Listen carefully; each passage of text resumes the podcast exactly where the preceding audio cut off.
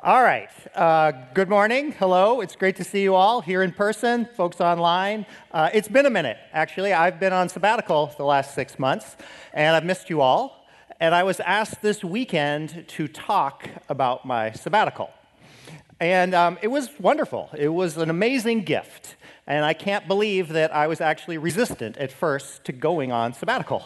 Um, I remember being in Michael's, our senior pastor's office, and um, he had just gotten back from his sabbatical last year, and he still had that sabbatical glow. And he was like, You all need to do this. You know, who's next? And he looks around the room and he points at me.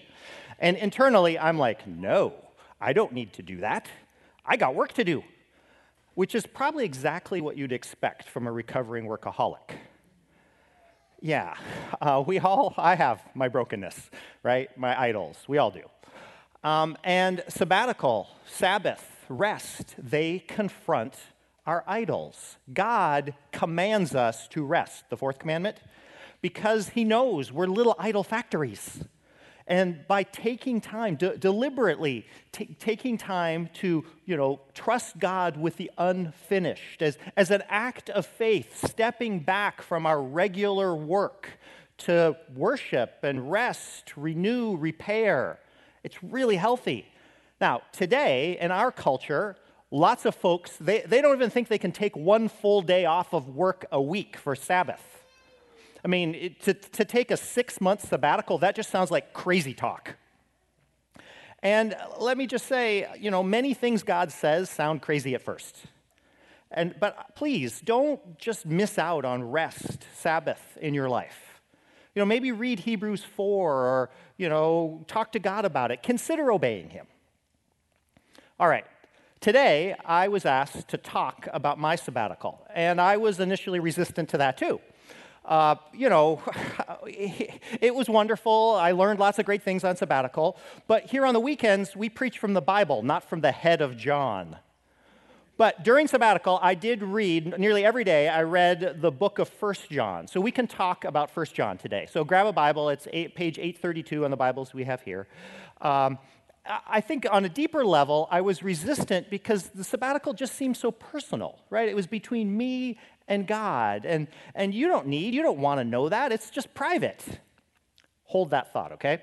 Let's start in 1 John. Uh, right in the first verse of 1 John, it says, that which was in that which was from the beginning, which we have heard, which we have seen with our eyes, which we have looked at and our hands have touched, this we proclaim concerning the word of life. That's Jesus. John is talking about his best friend Jesus. The life appeared. We have seen it and testify to it. And we proclaim to you the eternal life, which was with the Father and has appeared to us. John knew Jesus, and he wants the experience he had with Jesus, he wants to share it with us, to pass it along. We proclaim to you that we, ha- we proclaim to you what we have seen and heard, so that you also may have fellowship with us. And our fellowship is with the Father and with his Son, Jesus Christ. We write this to make our joy complete. See, what God gave the Apostle John wasn't just for him, it was for him to share. Following Jesus is a group sport. Don't let our culture fool you. There is no such thing as individualistic Christianity. Christians, our hearts, our, our, our joy is connected. We, we are linked together in a fellowship, a partnership with God and each other. You, you probably don't know this. As a uh, recovering attorney, I know uh, nerdy facts like this, but the actual legal name of this church is Vineyard Christian Fellowship, Duluth. That's pretty cool. And by the way, the things that I learned on sabbatical, they're not just for me, they're not private, they're for this fellowship. And the same thing is true for the things that God gives you. They're not just for you. We need to share them to make our joy complete. Okay, before I tell you what I learned on sabbatical, I want to tell you that this is an impossible task. I can't tell it all to you, and I don't even know it all. Some things that God did, I don't even have words for yet. But you know, with God, all things are possible, so here we go faith in action. Um, here at the Vineyard, for Duluth Vineyard sabbaticals, there are three parts to our sabbaticals there's rest, reevaluation, and revisioning. Rest, reevaluation, and revisioning. So I'm going to tell you the big thing that God gave me in each stage. Also, uh, we're in the, the series of talks on questions that Jesus asked. You know, Jesus keeps asking, What do you want? And I love that. That is so cool. I mean, Jesus cares enough about us not to give us a straight answer to our questions. He wants us to think and grow, so he is super annoying in a loving way and answers our questions with a question. So that inspired me right? The question for me today is John, what did you learn on sabbatical? And like Jesus, I'm going to answer that with a series of questions. And sure, I'm not Jesus. I'm way more annoying and less loving than him. But please, please play along, okay? Take these questions seriously. Think about what your answer is. If you're watching the live stream, maybe post your answer in the chat there, okay? So here we go first part of sabbatical is rest. And the question for rest, I actually stole from Dallas Willard. Uh, Dallas Willard writes about 1 John, and he says, When the elderly apostle John, who had been the kid among the apostles, came near the end of his long life, he said, This is the message you have, this is the message we heard from Jesus. It will be very useful in helping us see where we actually stand if we ask ourselves, before looking at the rest of this statement, how we would automatically finish his sentence for him. What is the message Jesus brought, according to us? And then we might also ask our friends and acquaintances. If you do this and write down the answers you elicit, I think you will be both astonished and enlightened by what you get. Okay, don't look at 1 John. Don't start out by cheating, okay? What is the message of Jesus? What is the message he brought? What is it that the kid heard from him? Take a second, okay? Maybe write it down somewhere. I don't know, grab that thing in front of you. There's a pen there. Just write down what is the message of Jesus. Go. For me, in my life, for the longest time, I would have said some version of Jesus, the Son of God, died for our sins. Jesus died for our sins. And that is true. But that's really more a message about Jesus than a message of Jesus. It's kind of the difference between um, believing in Jesus and believing what Jesus said. What did Jesus say?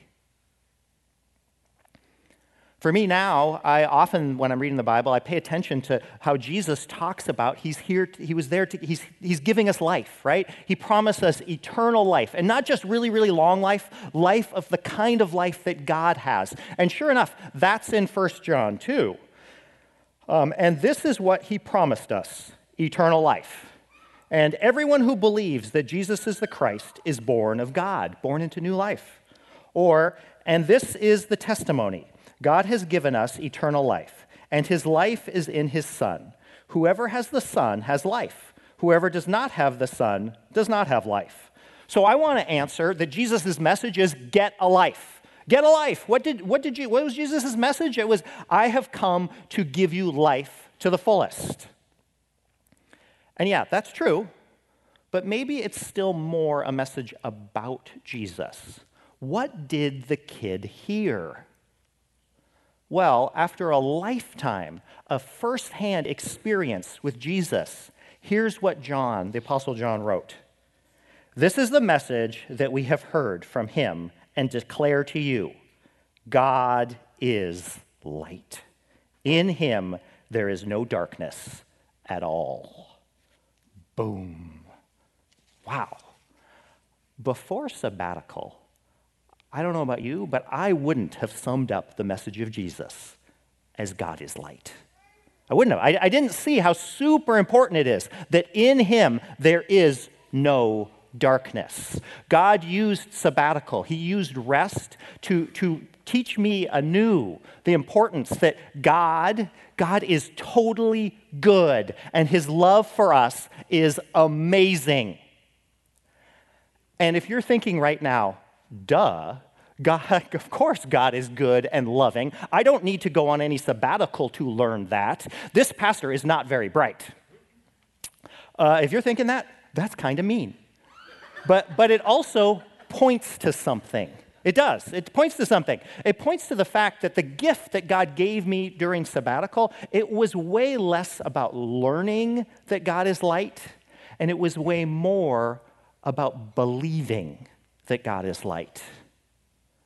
Yeah, so much of us maturing as followers of Jesus is just actually believing the things that we already know and really believing, knowing, seeing, experiencing that God is light, that He is good, feeling His incredible love for us, that changes everything. Everything. Yeah. Without it, we can't trust God. No. They didn't eat the fruit because it looked super yummy. Adam and Eve, right? They rebelled against God because they didn't trust Him. Yeah, they stopped believing that he was totally good, that he was totally on their side, that he would meet their needs. For you and I, it's the same thing. All our rebellion, all our idols, right? We, we, we, lie, we steal from work, we, we, we drink too much, we watch porn, whatever our sin of choice is, we do it because we don't trust God. Now, we'd probably say, oh, yeah, I believe that, that God is good, right? That whole light business, yeah, you bet. But we act like He's holding out on us, like we got to take care of ourselves. And you know, whatever our sin of choice is, Jesus never says, hey, you, you just got to try harder to do the right thing. No, because He knows we can't on our own, right? The message of Jesus is God is light, and in him there is no darkness at all. Boom. And we can press into the light. Yeah, us humans, we actually get to decide what we think about. That's what changed for me on sabbatical. So, right now, I've got a few more questions that are going to help us press into the light. So, here we go. First, how are you taking time to smell the roses? It's a cliche, but it means something. If, if, we're going to enjoy a rose, you have to focus on it, right? Focus your senses, your mind. You got to get close and see it and smell it and, and linger. And then comes the aroma, the, the beauty, the delight. During sabbatical, I spent a ton of time outside in, in nature and it moved my soul. It pointed me to God, the Father Almighty, maker of heaven and earth. Yeah, and, really, for centuries, us humans, we found God in nature. Before we started worshiping science, and I love science, pretty much everyone saw God in the glory of his creation. It was a natural inference from creation that there is a good and powerful God. And that still works. And even if you don't see the logic of God in creation, we can still experience His presence. We, we feel Him in His creation. So, take some time to smell the roses, right? Sit and watch the birds, or, you know, go out, go out for a hike or a, uh, a paddle. Maybe, you know, just look in a baby's, actually look at a baby's face. Wow. Or check out the images from the Space Telescope use creation to, to see, to believe who God is good and loving.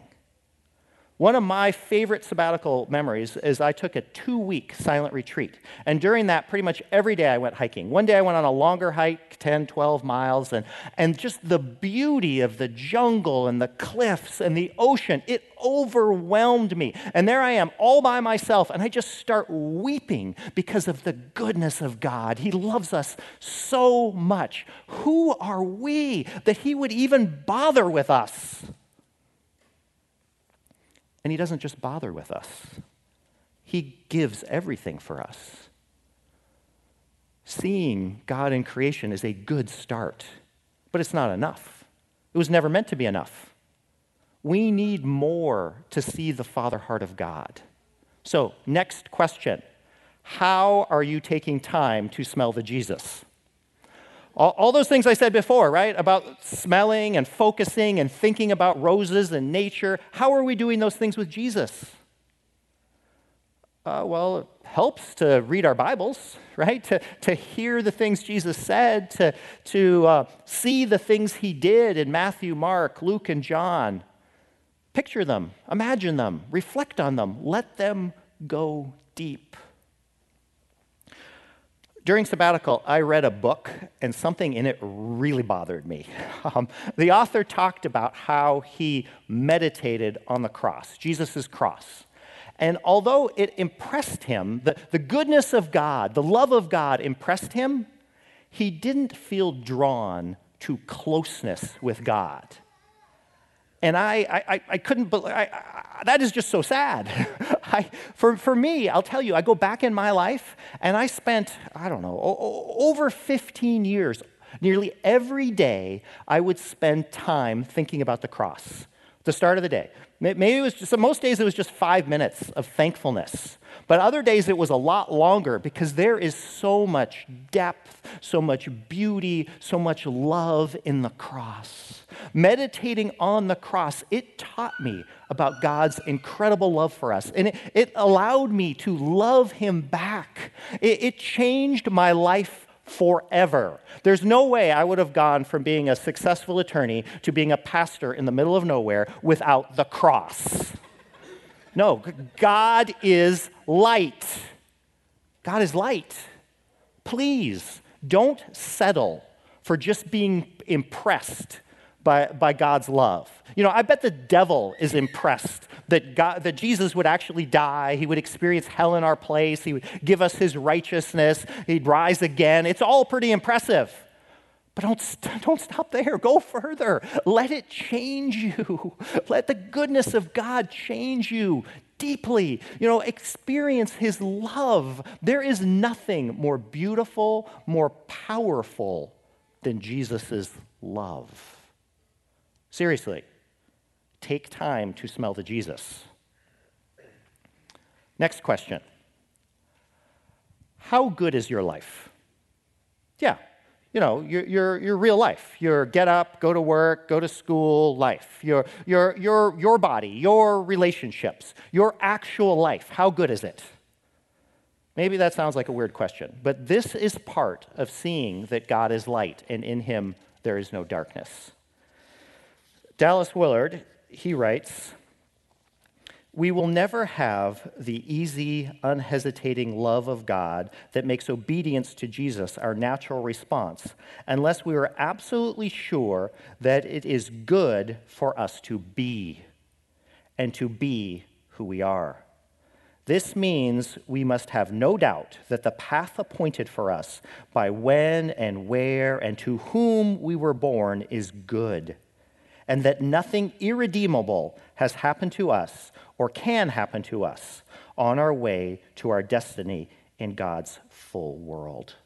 Any doubt on this point gives force to the soul numbing idea that God's commandments are, after all, only for His benefit and enjoyment, and that in the final analysis, we must look out for ourselves. Now, we're going deep here. Some of us, we don't like ourselves. We don't like our lives. And it's hard to hear that you can't. It's not possible to reject yourself and love God. For me, the way that God dialed this up while I was on sabbatical is He had me go to California and visit my mother, spend time with her. Because you can't be thankful for your life without being thankful for your parents.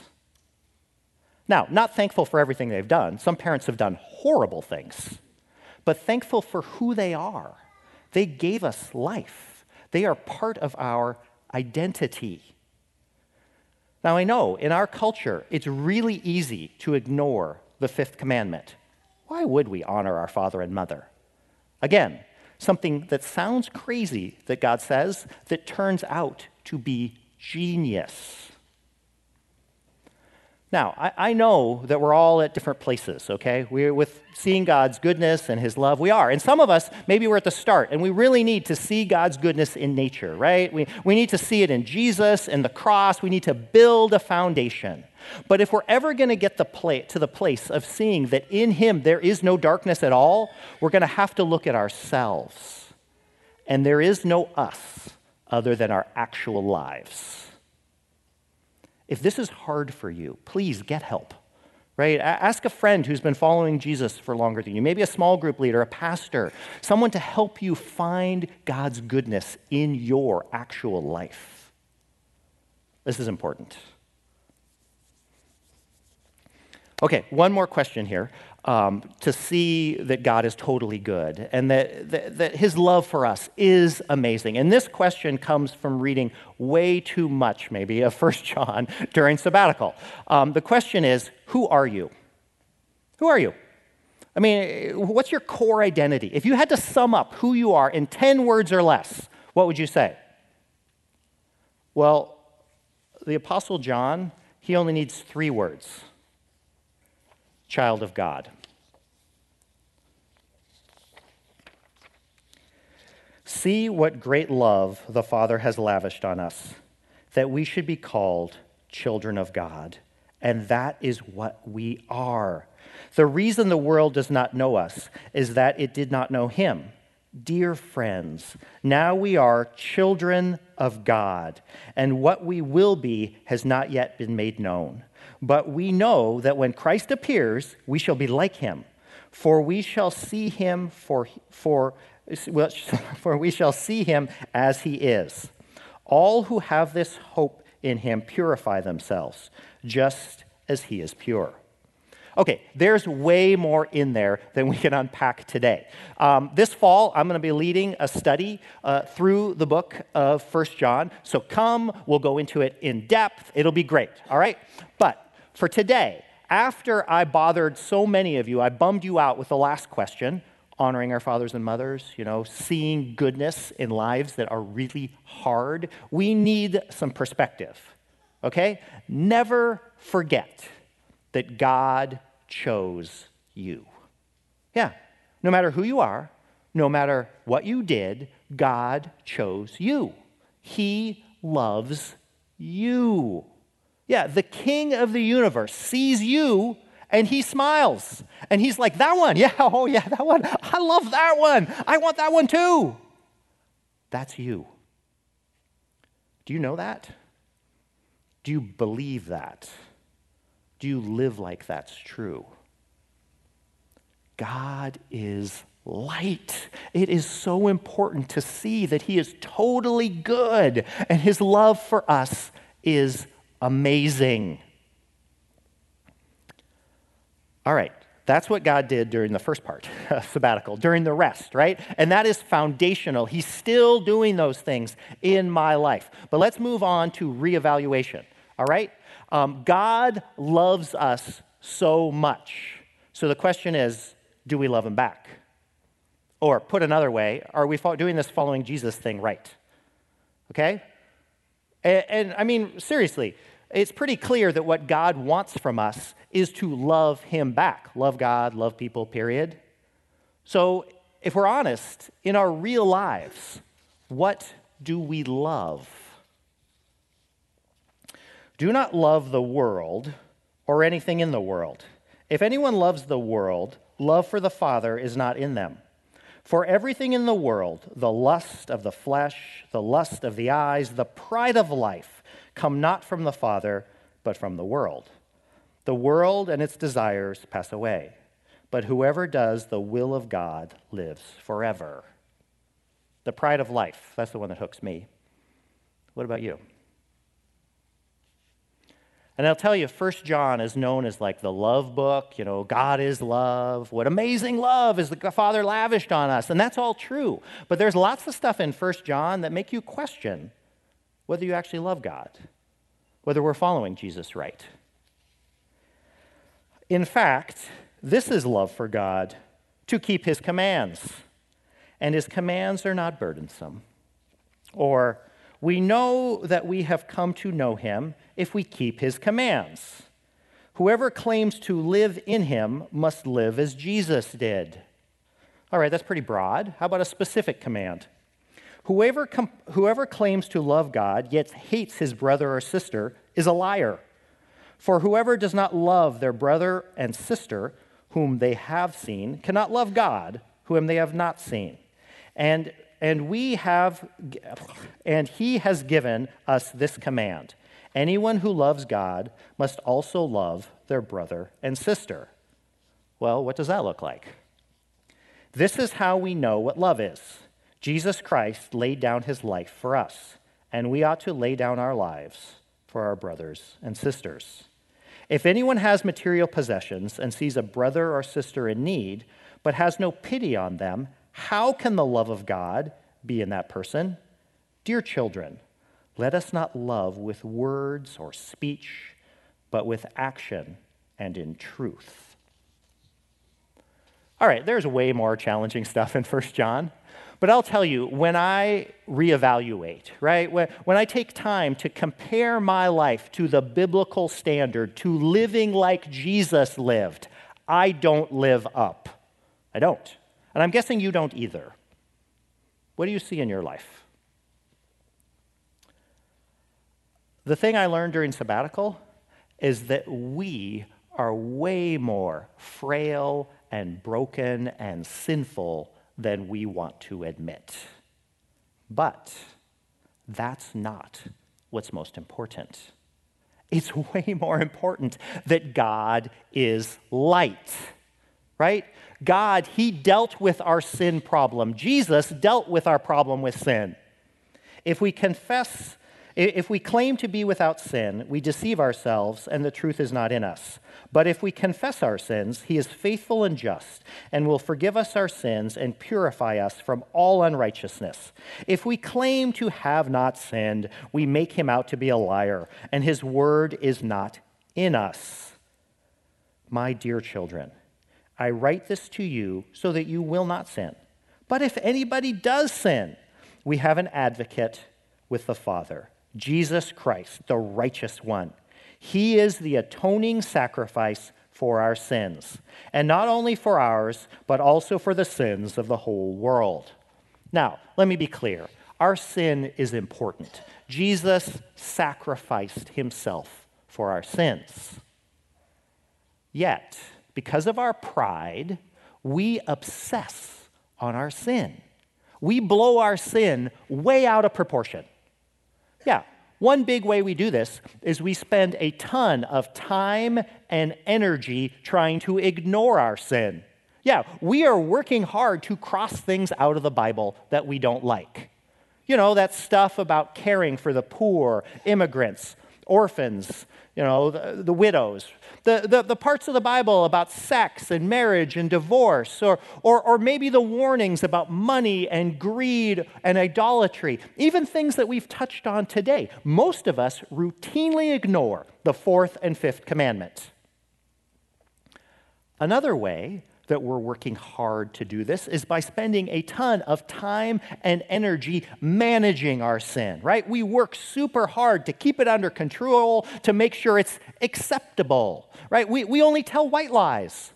Uh, no adultery, maybe just a little porn, right? We, we, we don't gossip, we just post comments on social media, right? We don't hit people with our fists, but we might hit them on Twitter I mean, really, if you look at our lives, we're, we're good people. We're trying hard. We, we, we, read what it says in 1 John when it says, This is how we will know who the children of God are and who the children of the devil are. Anyone who does not do what is right is not God's child, nor is anyone who does not love their brother or sister. And we're like, okay, I'm going to have to work on it, at it, but I can try to do what's right. I mean, I do what's right most of the time. You know, I can show a little love. I, I got this.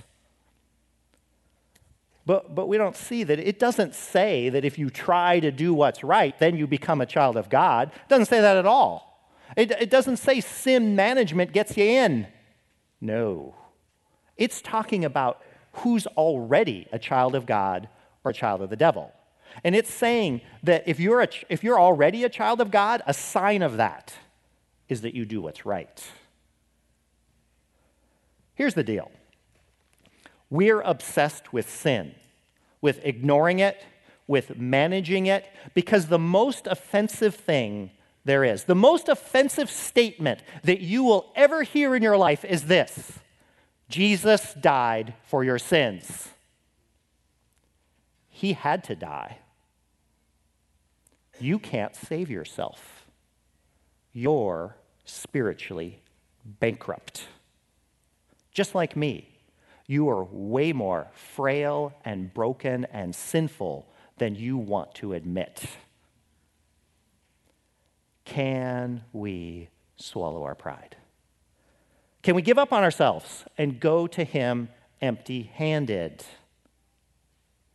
See, when we go from knowing that Jesus died from our sins to believing that Jesus died for our sins, that's when we stop, stop. We stop working so hard to ignore our sin, to manage our sin, and we start living.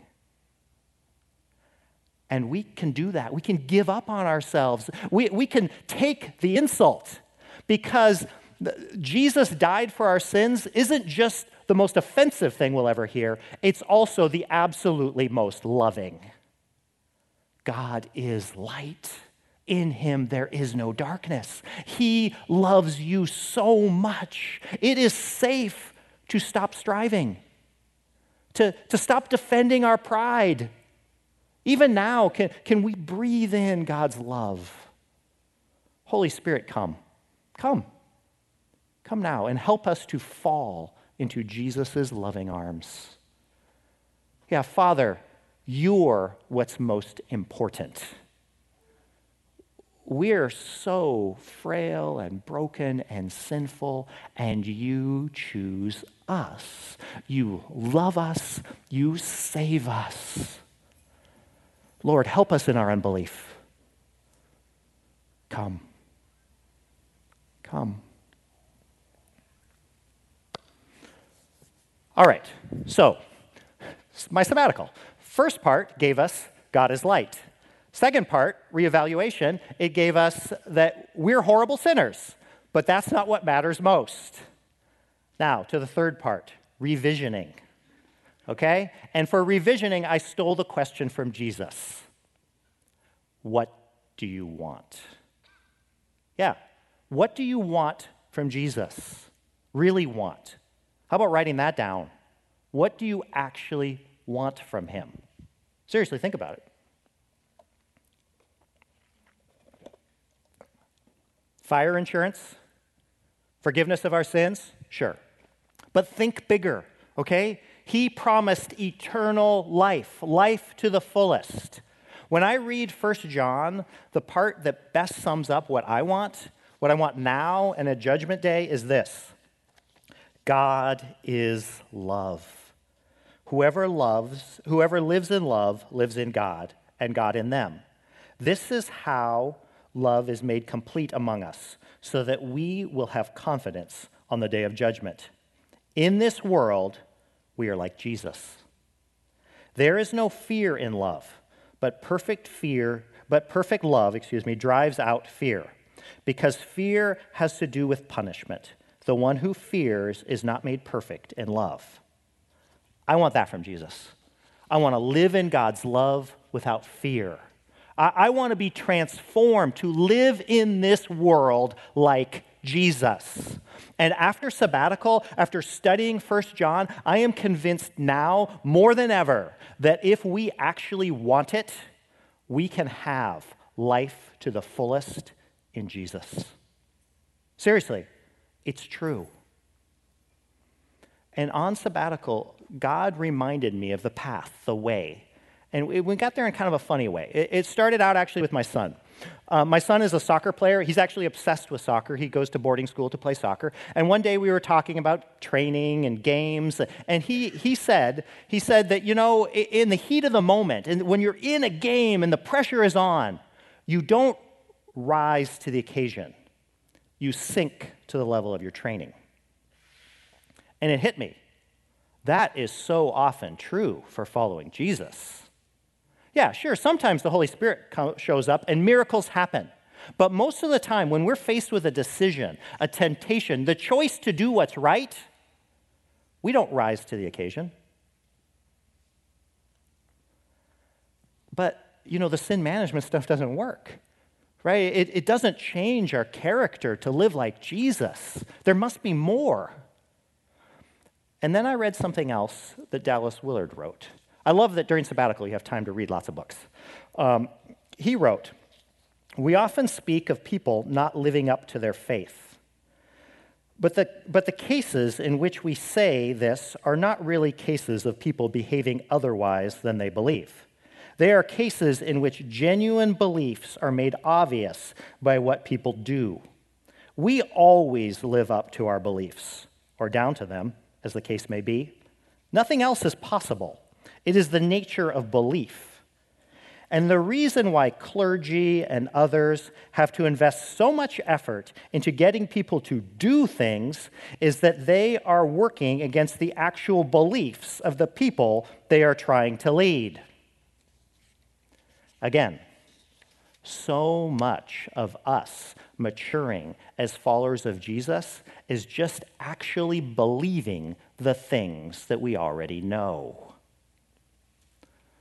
We need to pay attention to our beliefs, to actually look at what we believe. Do we believe that Jesus can give us life to the fullest?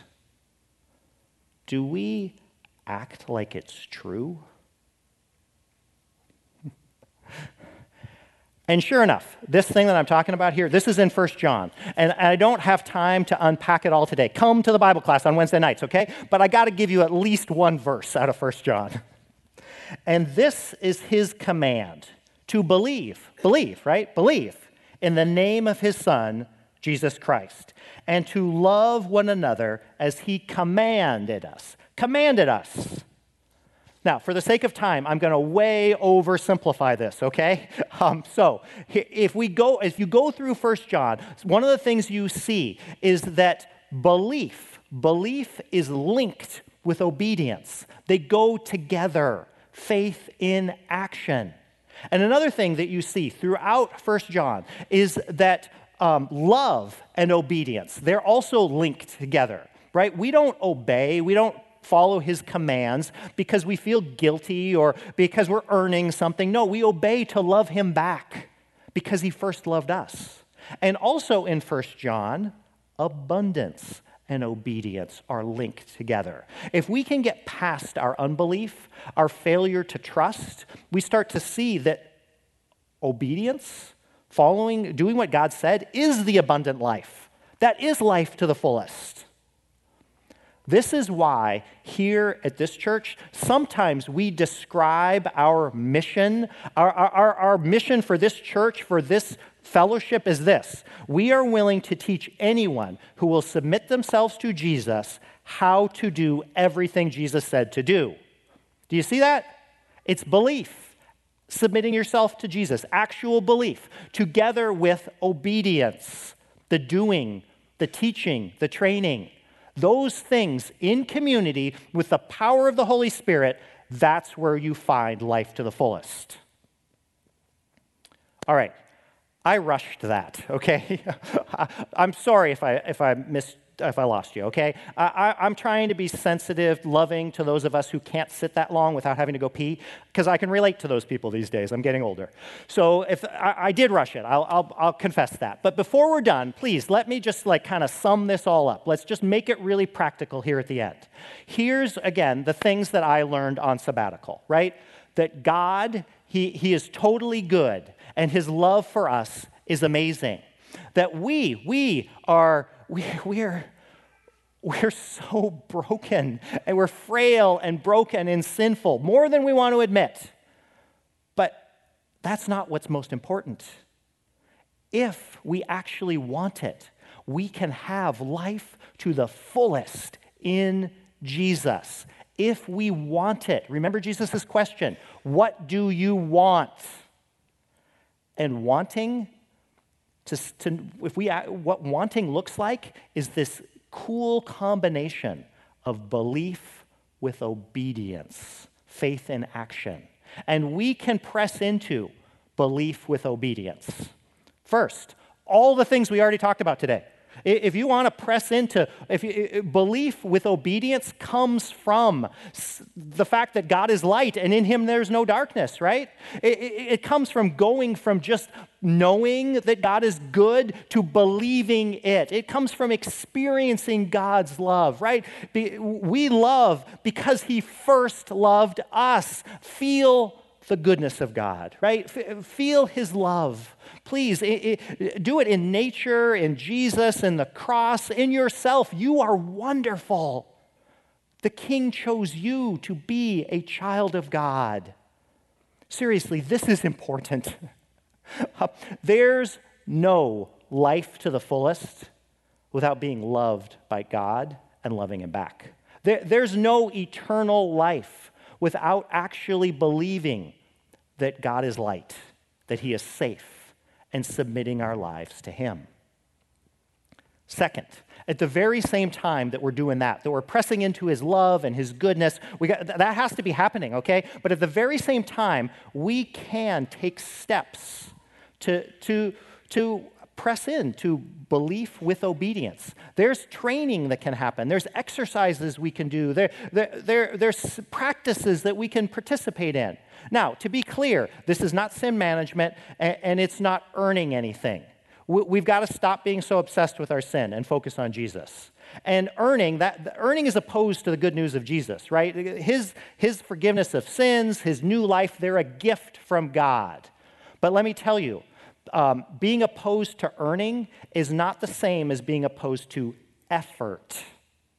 Read the Bible. Read 1 John. Following Jesus, becoming like Jesus takes effort. It does. Because God loves us too much. He respects us too much to change us against our will. And you see our will, what we want, and what we make an effort for as we make an effort, even just a lame little effort to open ourselves up to the God, the Holy Spirit comes and He transforms us. He, he makes it so that we can obey, we can live like Jesus, we can have the good life. So, in, in the real world, what, how, how do we play, how does this play out, right? Okay? Maybe instead of trying on our own to control our idols, and we all have them, what, what if we actually practice some Sabbath, some rest, and let God confront our idols there. Right? R- rather than, I don't know, maybe trying to stop watching porn or, or get rid of our inappropriate lust on our own, what if we read the Bible? Found some friends and studied the parts of the Bible that's, it talks about sex and, and love and, and meditated on those truths you know, as an alternative to, to trying to control our, our greed or our gluttony or, or trying to handle our anger and our, and our hatred or our unforgiveness. What, what, if try, what, if, what if instead of trying to do that on our own, we took some time alone with God for silence and solitude and listened to God? Prayer. We spent time in prayer and actually heard what our loving Father says. You know, you know instead of, of thinking that we could take con- control our pride or our envy or, or our need to be in control, what, what if instead of thinking that we can do it, what if we learn to fast, right? To give up food or other things so we could get our focus onto God. Yeah, instead of giving in to our, our, our self pity or our guilt or just dreaming of, oh, I could actually have the good life, what if we got our poop in a group and we actually showed up at small group? Okay? There's some great small groups coming up this fall in October, right? I'm actually helping to lead a group that, that, that where we're going to talk about transformation and actually being, living like Jesus. Right now, where, where are you feeling maybe a little nudge? right? You know, the elbow from the Holy Spirit. Like, there's a place you could make an effort. You, you could show that you actually want this. Where do you feel that? Again, the, the question for us today is what do you want? It's Jesus' question. So, what do you want? If we want it, if we actually want it, we can have life to the fullest in Jesus. Let's take a look, a close look at what we actually want, how we actually live. Let's do that with Jesus now. I'm going to invite you to stand up. Um, we're moving into ministry time. This is time where we talk to God uh, online. You can stand up too if you want, and we're gonna we're gonna pray. We're gonna hear from God. So God, I, I welcome you here even more with your love and your light and your goodness. And Holy Spirit, I ask that you shine that bright light of truth on our lives and what we actually want. Do we want you? Do we want to live like you? Do we want do we think that you can give us life to the fullest? Maybe we know a whole lot about you, we've heard about you, but we do actually believe it. Come, Lord, and show us the truth. Just have us take a look at our lives, how we live. Come, God. We need you, and we need your love. You are so loving. There's no wrong answer here. There's just the truth of where we are. And there's a loving God calling us into more. Come, Lord.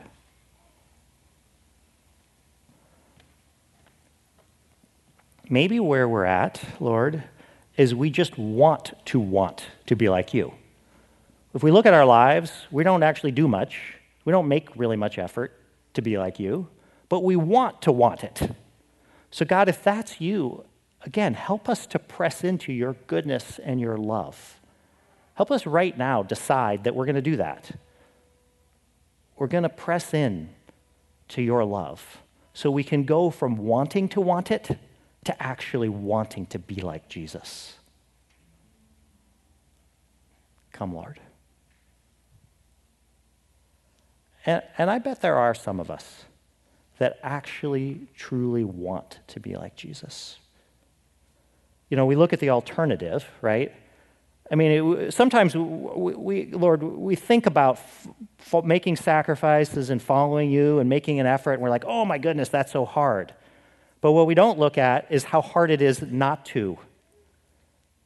If we don't, if we don't press into this, we're living a life without your peace and your joy and your hope. This world is so hard. We need you. We need the good life. And God, if we actually want it, come and help us press into it. Maybe we're at a point of, of of how do, how do we do that, right? You know, we, have talked a ton here about um, belief and obedience. Well, just standing here on a Sunday, it's hard. It's easy to say, "Yeah, I believe that. I want that." But how do we how do we press into that? Lord, I think the thing we can do right now is we can make a decision. Yes, I want to be like Jesus. I want the good life. And we can start to make a plan. I mean, in, in life, if we decide to do something, we make a plan. If we say we want to, I don't know, buy a car and we never make a plan to do it, we didn't really decide to buy a car. So, right now, let, let's, let's make a plan. With the Holy Spirit's help, God, show us how to make a plan. Right now, you know, maybe it's just a one point plan. I'm, I'm going to I'm going to actually read the Bible and listen to God. Maybe it's a 10 point. I don't, it doesn't matter. Well, right now, Holy Spirit, show us the things that we can do to show, to, to, to show that we want this. We're going to make an effort, not to earn anything, but to actually live like you. Come, Lord. Come. You know, I, would like to invite the ministry team to come forward. I think we have people here that can pray. Um, and if, if God is elbowing you, we'd love to pray for you. If this is something He's doing in you, that He's saying, you, you, you know you want to see more of His goodness more of his love. Let's pray for you. You, you know you want to go from just knowing this stuff to actually believing it. Let's pray for you. If there's anything you need prayer for, I don't know, maybe there's uh, you need healing in your life, you're in trouble financially in your relationships. God has things for you. Let's pray for you this morning. Maybe you want to celebrate the amazing stuff He's been doing in your life. You're excited about it, you're fired up. Let's pray for that. online. You can click the little get prayer button, and there's someone there to pray for you too. So, um, again, thanks for coming to the vineyard. Um, I'm going to invite you to stay a little longer. I know this has been long, but stay a little longer and see what else God has for you. Thanks.